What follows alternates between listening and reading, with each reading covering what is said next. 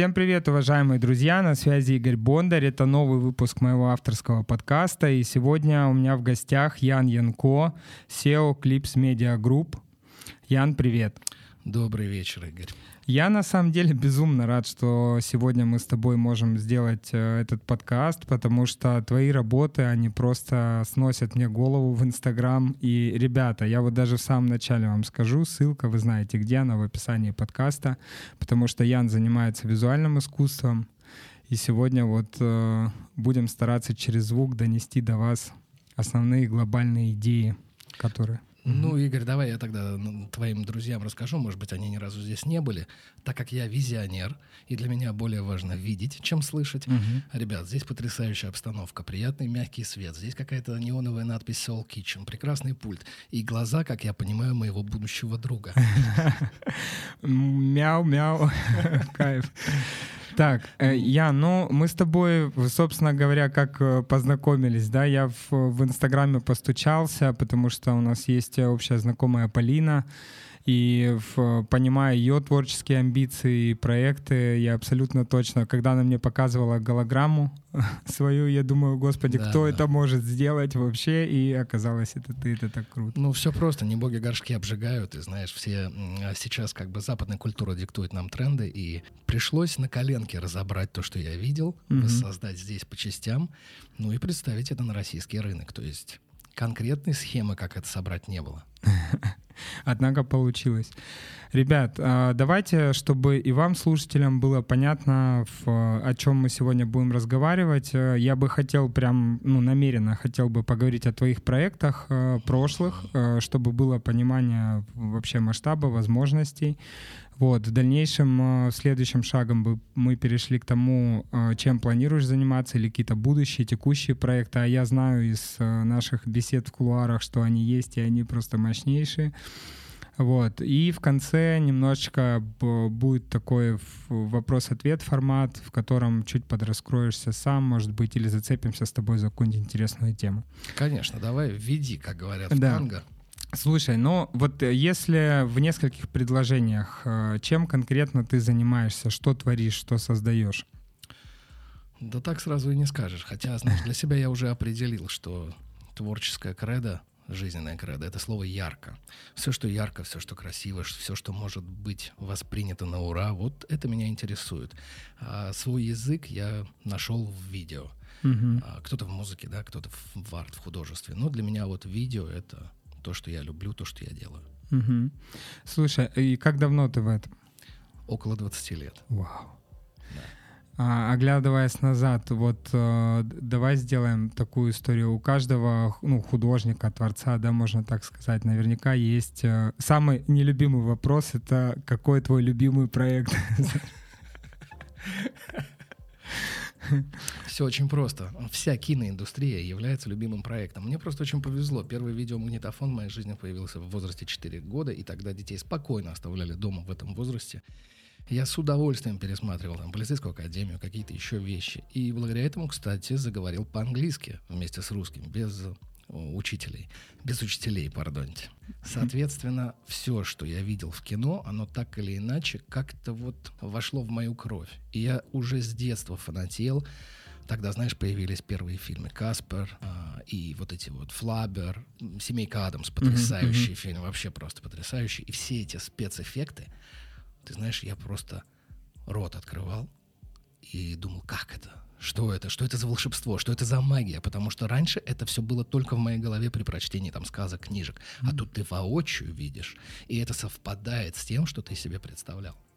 Ты вот сейчас начал рассказывать, э, я вспомнил, как у меня был прям такой достаточно тоже ну, продолжительный период жизни, где меня переключило на творчество Тима Бертона, и я просто искал все, какие мог найти раскадровки, да, в общем, да. и так далее. Я да. тоже это проходил, потому что у него потрясающий визуал, потрясающие образы, конечно. Они настолько отличаются от того, что нам пытались навязать тогда, все эти добрые феи, да, и так далее. Угу. Хотя они тоже интересны.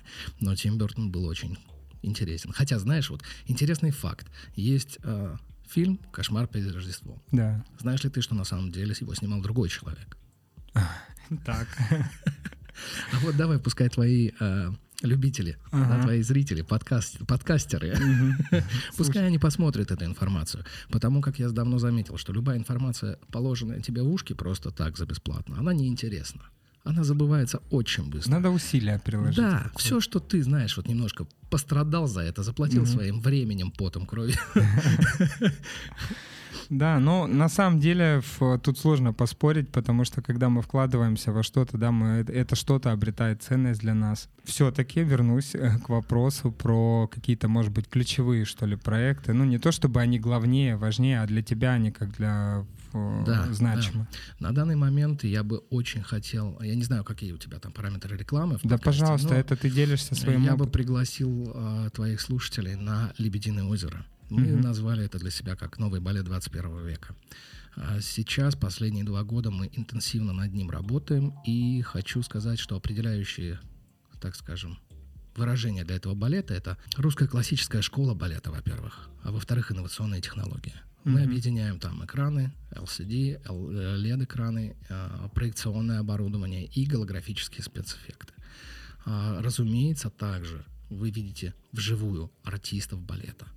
То, что мы хотели добиться, мне кажется, мы добились. Наше желание было не столько в том, чтобы поразить всех 3D-графикой, сколько добавить ее к красочности сторителлинга, Мгм. чтобы она не перебивала все эти эффекты, да, как сегодняшнее кино там от Майкла Бэя. Ты смотришь, там здесь взрыв, тут взрыв, и ты ходишь на аттракцион. Нет, мы все-таки пойдем с вами на русский классический балет и увидим историю более красочную, как в том же Каспере, да. Попробуем вам показать, как по-настоящему девушка превращается в лебедя. Обалдеть.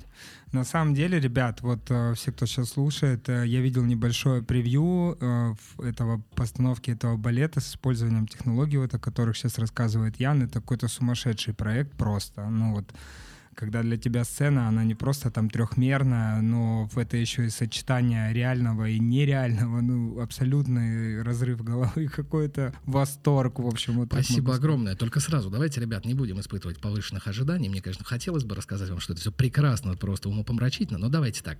Это первый шаг на пути к следующим шоу. Мы взяли эту тему, потому что она наша. И давайте уже немножко заниматься развитием событийного туризма в Москве. А то, что до этого, ну, театр, ну, чайхана, да? Что?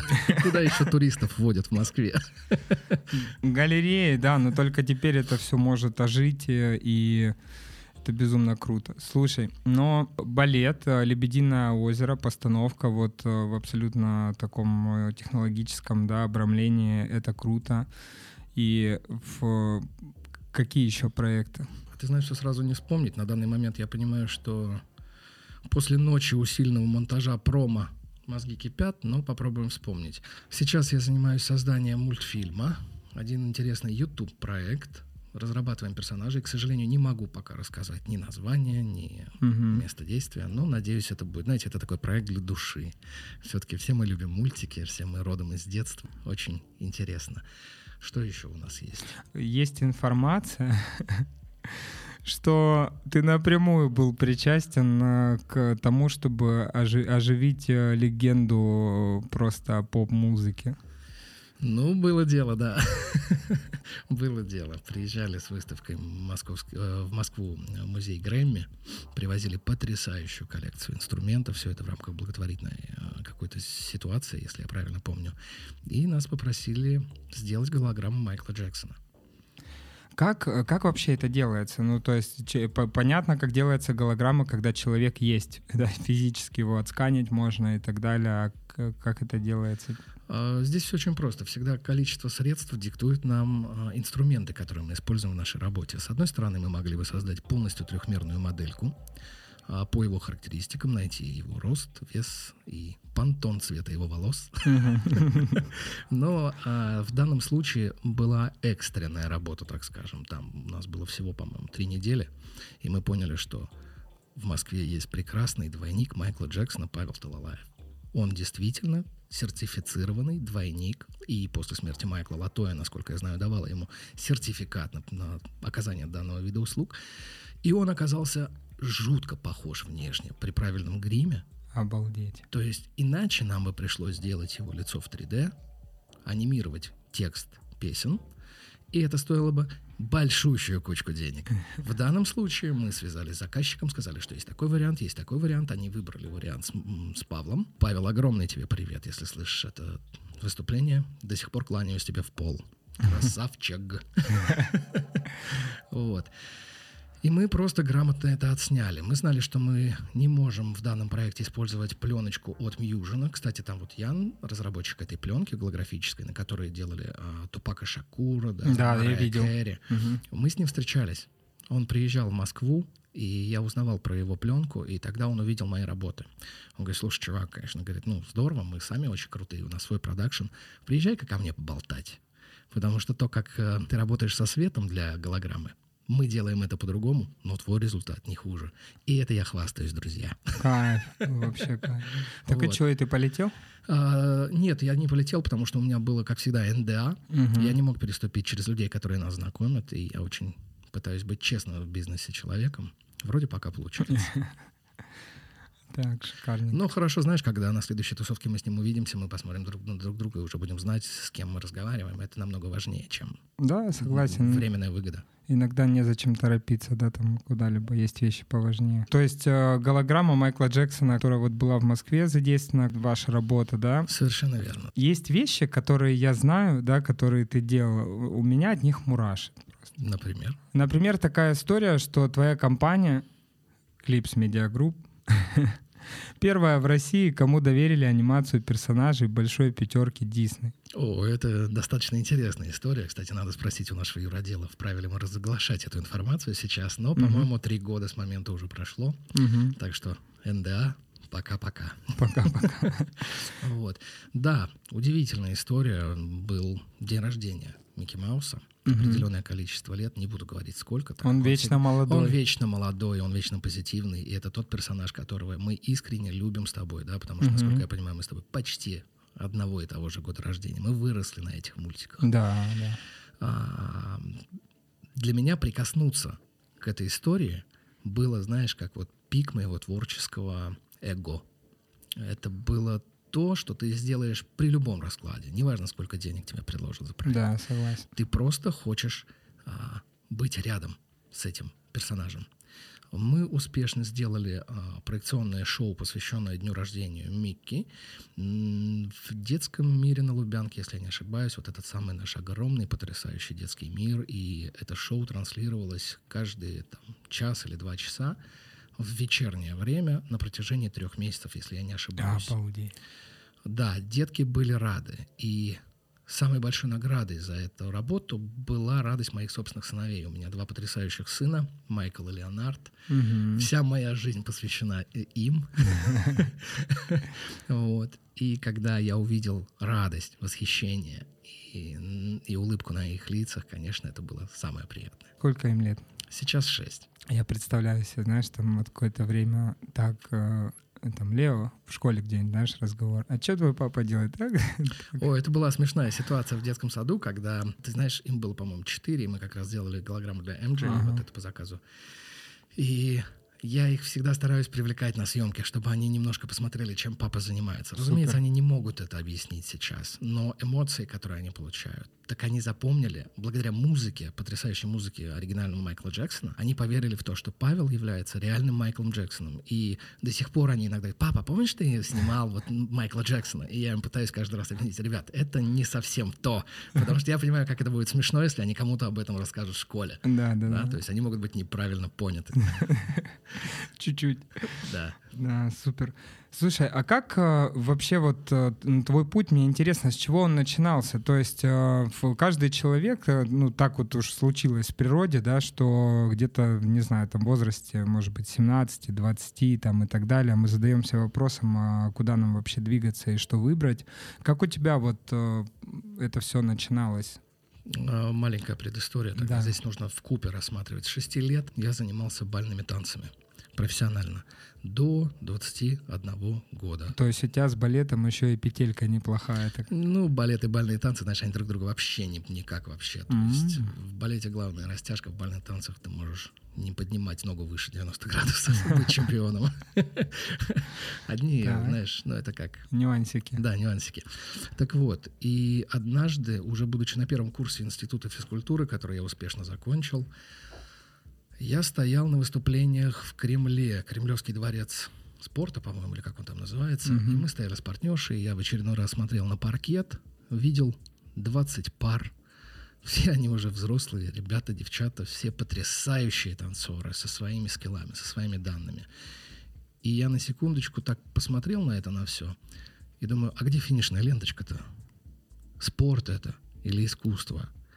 И меня так это ну, вот пробрало, как ты говоришь, до мурашей. Новое Да. слово в моем лексиконе будет. До мурашей. А на тот момент уже у меня уже было три школы, где я преподавал детям искусство бального танца. И как-то меня прям это пере...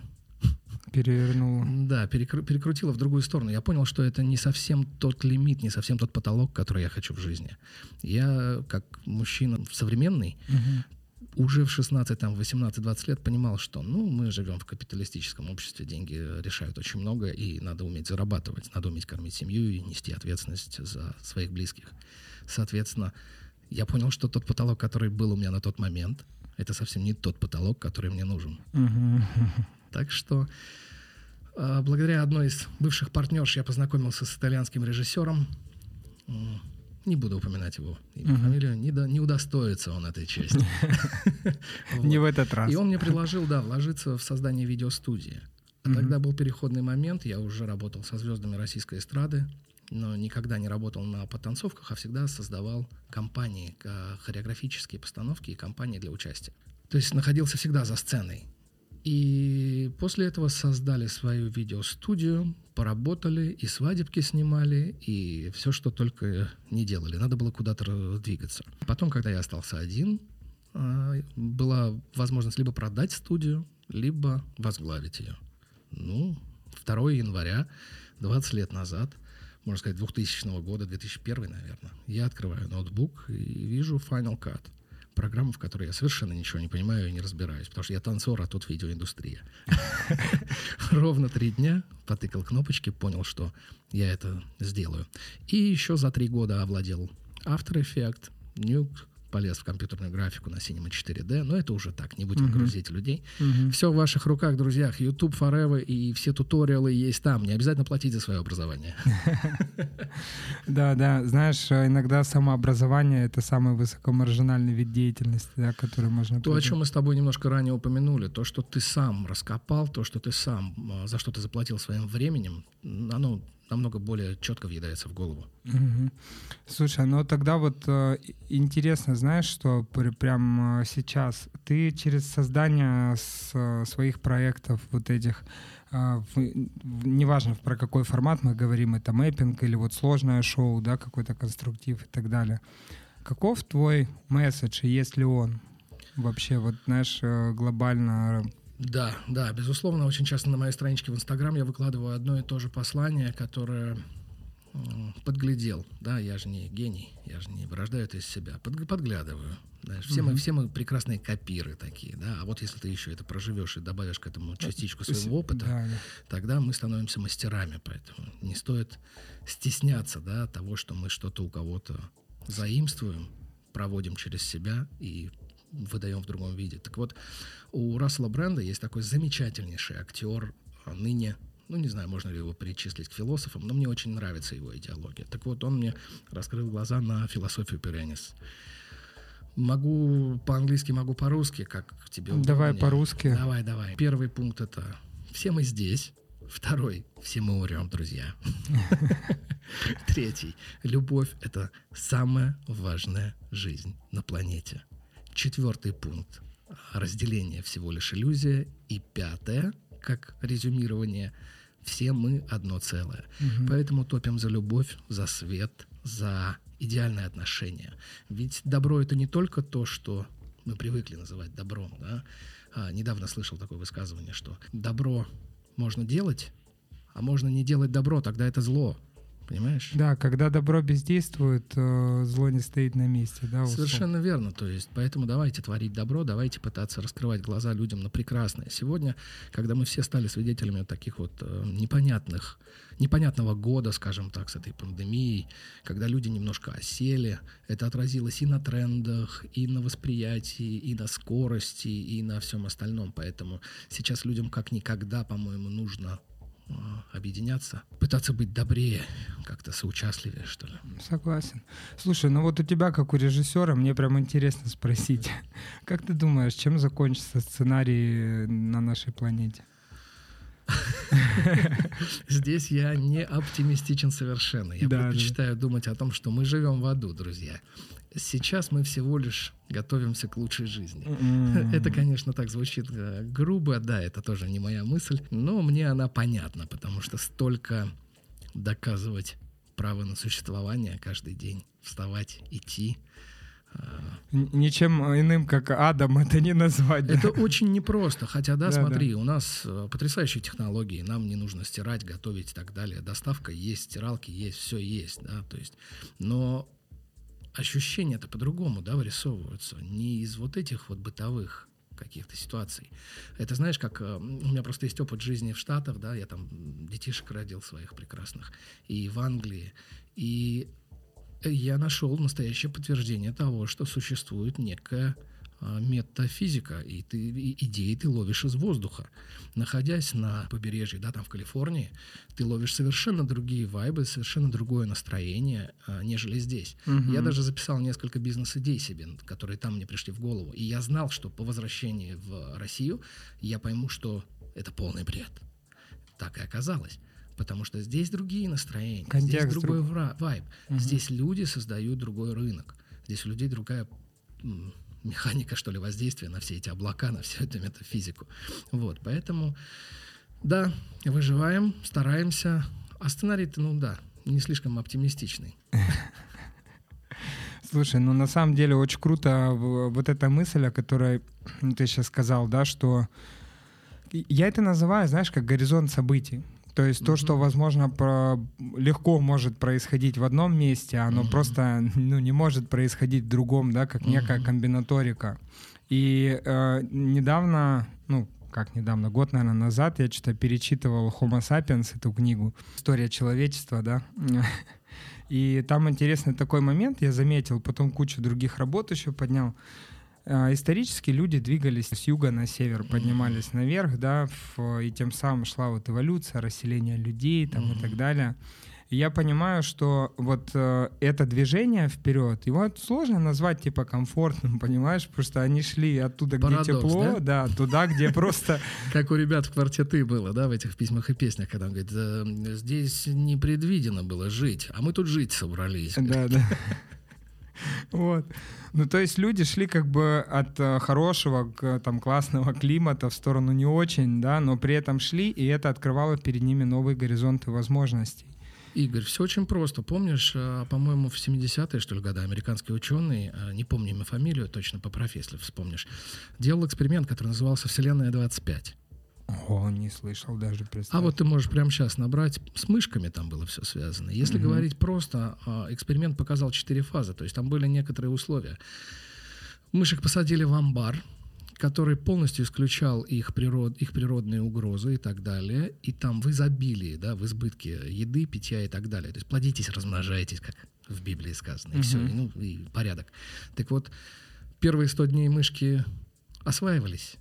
Следующие там 100 с чем-то дней они сумасшедше плодились и осваивали территорию. А дальше был третий этап, который ученый назвал стагнацией, когда мышек было столько на квадратный метр, что неугодных просто изгоняли в серединку загончика, и они были подвержены депрессии, потому что не могли выполнять свои функции, заложенные генетическим кодом. Им было нечего делать тупо, несмотря на количество еды. Им не нужно было охранять самок, им не нужно было за- защищать территорию и так далее. Они потеряли свои социальные роли, которые должны были достаться вместе со смертью их родителей. Понимаешь, да? Ну и как следствие, четвертый этап, самочки потеряли желание плодить мышек, а мальчики в большом счете, как же он их назвал? Он их назвал красавчиками. Они занимались только тем, что чистили свою шерстку а, и не испытывали никакого стресса по поводу происходящего. Популяция вымерла. Поэтому, когда мы не сталкиваемся с а, препятствиями, когда у нас нету того, с чем мы должны бороться, мы искренне расслабляемся. В общем, эксперимент, о котором сейчас Ян говорил, Вселенная 25, э, автором этого эксперимента стал этолог Кэл Хун Джон. Поэтому, если вам интересно, загуглите, почитайте. Я вот сейчас сижу и думаю, сколько я как э, психолог да, по образованию знаю всяких социальных экспериментов. Но вот этот вот мимо меня прошел, это очень круто. Ну, все знать же невозможно. Да, Для да, да, мы да. общаемся здесь сегодня. Тем более, что хотел отдельно сказать. Моя профессия, она обязывает меня погружаться в каждый в каждого отдельного клиента именно на уровне понимания того, чем он занимается. И так как я занимался сначала свадебками, uh-huh. а потом корпоративными фильмочками, uh-huh. мне пришлось погружаться в некоторые аспекты. Я понял, что какой бы проект я ни делал, если я не буду полностью отдаваться, изучать вопрос и не читать сопутствующую литературу на эту тему, ну, проект будет так себе, очер- очередничком. А, Ян, давай знаешь, что сделаем? У меня есть 31 вопрос, я не буду тебе весь, конечно, это всю обойму в тебя знаешь, вопросов направлять. Вот. А, Пощади. Да, да, да. Давай мы с тобой сделаем так, чтобы у нас в выпуске был эффект какой-то случайности. Вопросы из разных сфер жизни, они про разное, где-то поверхностные, где-то глубокие. Называешь цифру любую от 1 до 31, я зачитываю вопросы, и мы с тобой ну, конечно, начнем с семерочки, безусловно. О-о-о. Так. Есть ли жизнь после смерти? Да. Да. Да. Тебе нужен более глубокий ответ? Нет, я, знаешь, скорее хочу спросить вот что. То, что касается разговоров о жизни, о смерти, я, во-первых, очень люблю, потому что тяготею вот к экзистенциальной психологии. Мне всегда интересны вещи, которые нельзя отменить. Я же говорю, изначально увидел глаза друга. Да, да, да. Знаешь, у меня это ощущение было, когда э, тоже вот как переживание экзистенциального опыта. Э, когда родилась дочь, вот э, я смотрю на нее и понимаю, что в моей жизни произошло событие, которое невозможно отменить. Что бы дальше ни происходило, знаешь, все как бы это факт. Да. И мне интересно, какое событие может быть или какие размышления помогли тебе прийти к тому, что ты твердо ответил, да, есть жизнь после смерти. О чем? С чем сталкивался? да ни с чем, в принципе. Голова. Голова так работает. Угу. А, скажем так, знаешь же, есть высказывание, что сон это маленькая смерть, угу. да, что мы таким образом готовимся. Так вот, бывают же приятные сны. Тебе снятся сны, кстати? Постоянно. И самое, что странные вещи. Это очень странная история. Я даже у меня есть там список людей, которых я считаю нужно их оповестить. Я иногда звоню или пишу, говорю, чувачок там, девушка там, будь поаккуратнее сегодня. Что-то мне не очень сладко приснилось про тебя. Вот, так что, да, бывшая супруга даже основывала какие-то действия на моих снах. Снах. Да, Вау. она в это верила. Так вот, и сны бывают приятные. Соответственно, мне кажется, когда ты уходишь из этого мира, чем лучше ты думаешь про то, что ждет тебя на той стороне, тем ярче будет и лучше твой сон. Это так, мысли вслух. Только хотел тебя об этом спросить, как человек, которому практически не снятся сны. Представь. Бывает. Я ложусь просто под черный экран, знаешь, Открываю глаза, все утро, пора. Ну, как э, говорят люди, приближенные к медицинской да, стороне жизни, там, они говорят, что это самый правильный сон, когда ты полностью отдыхаешь, релаксируешься, тебя ничто не отвлекает, в отличие от меня, который триггерится на всяких там леопардов, прыгающих на голову, понимаешь? Мне кажется, это источник креатива. Конечно, конечно, безусловно. Ну и если так поглубже копнуть, то, э, знаешь, я верю в то, что мы есть большой сгусток энергии, обитающий вокруг нашей планеты. И приходим мы в эту жизнь, как знаешь, вот представь маленькие пазлы такие, да, uh-huh. части этой энергии сочетаются в несочетаемых пропорциях, и появляются наши детки. И также мы уходим, потому что, насколько ты знаешь, энергия никуда не пропадает, никуда не исчезает. Физики давно об этом говорят, а мы все спорим с ними. Слушай, вот сейчас э, так, э, так интересно про, про энергию и про все такое. Мы недавно с ребятами, у меня есть друзья близкие, с которыми мы делали небольшую инсталляцию на мероприятии. Мы из разных сфер вообще и так далее. Просто у нас есть тяга к созданию впечатлений и переживаний для либо нас самих, для нашей группы друзей, либо для наших друзей, ну и так далее. И недавно мы строили такую инсталляцию, знаешь, как э, своего рода трехметровый такой мицелиевый куб мы это назвали, в котором люди могли просто сесть на подушке, посидеть, подумать там я тебе покажу это видео после. С удовольствием посмотрю. Вот. И э, недавно я выступал там для банка одного и пытался им объяснить э, системность э, подхода и что все влияет на все через э, теорию мицелия. Представляешь? Ну, то есть... Ну, там люди немножко же про циферки. Ты не туда пришел с этим вопросом. С другой стороны, если пиар-отдел у них э, так зашло, зашло, зашло, да. Я, да, я, я пок... тебя поздравляю. я показал эксперименты, как проектировались э, транспортные развязки в Японии за счет, да. кстати, поведения гриба там и mm-hmm, так далее. Mm-hmm. И у них оторвало там э, вообще, знаешь, вот э, всякие рамки какие-то. Они сидели, смотрели, говорят, то есть гриб умнее, чем я. Так нет, ну ты бы еще помножил все это на теорию бихевиоризма и так далее. То есть, ну, здесь понимаешь, поведенство, да. исследование поведения, все это работает. Да. Это не просто так. Знаешь, ты сейчас такую вещь сказал, и я еще раз понял, что все-таки время диктует. Смотри, ты со своими друзьями являешься продуктом на нашего времени, как и я, как и каждый наш слушатель. И смотри, ты интуитивно чувствуешь тягу к увеличению визуального experience а ты хочешь почувствовать что-то новое через один из каналов связи, да, через зрительный в данном случае. Ты чувствуешь эту тягу, вы собираетесь, вы творите, и ты выдаешь готовый продукт, который можно потрогать, но он влияет на твое настроение. Это mm. и есть то, что называется искусством. Задача создать такую штуку, которая, знаешь, как вот очень мне нравятся вот эти Энди Уорхол, да, эти все абстракционисты, там, модернисты и все, все, все причастные, как бы, авангардисты. У них же задача какая была?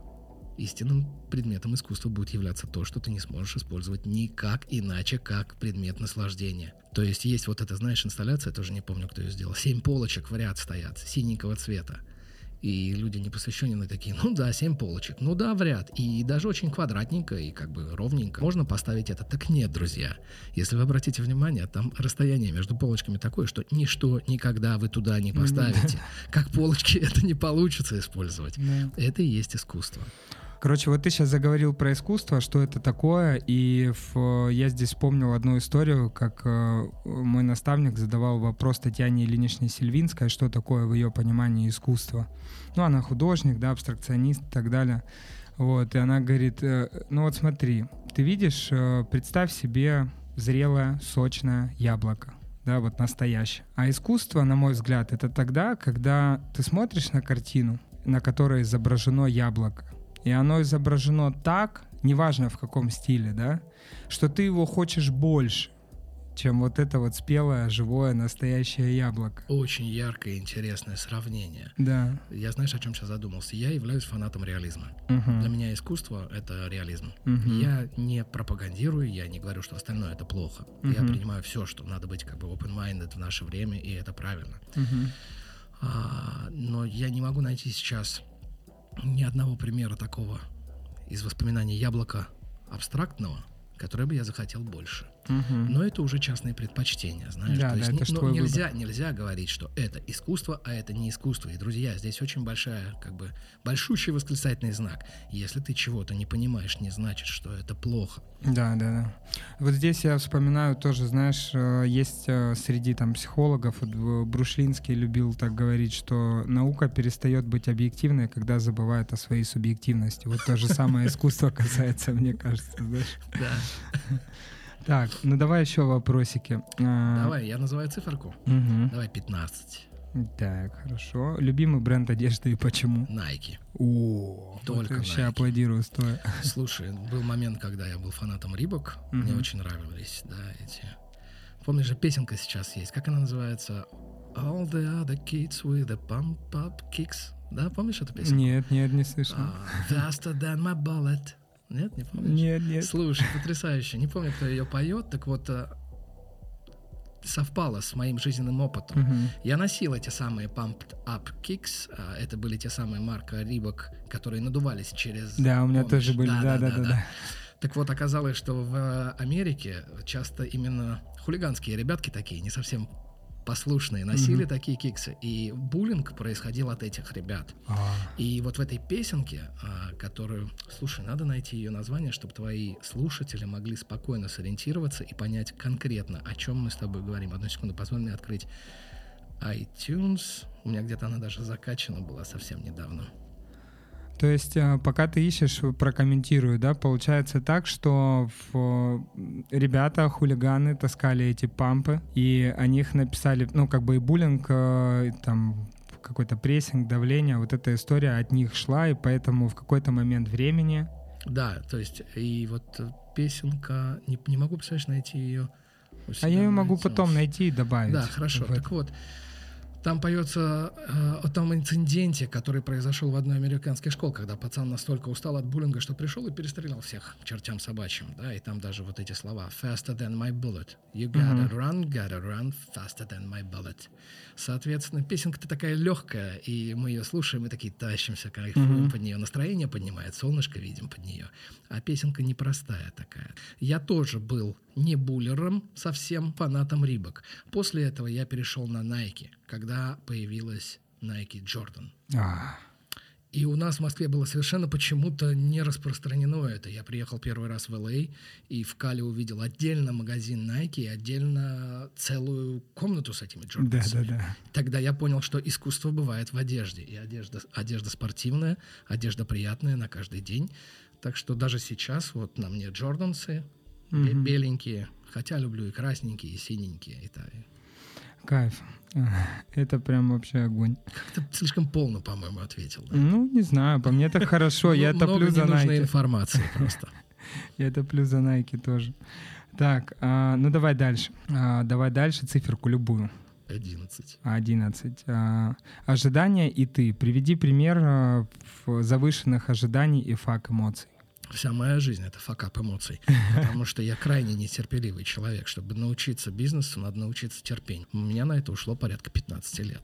Я всегда хотел все и сразу. И целого мира нам мало, как говорится. Слушай, а как нащупать, э, как тебе удалось нащупать внутри себя вот эту грань понимания, где ты действительно стратегически терпишь, да, и это твое endurance, скажем так, э, а не терпение в плане Давай так, я тогда Скованность. спрошу, а что такое стратегически терпишь?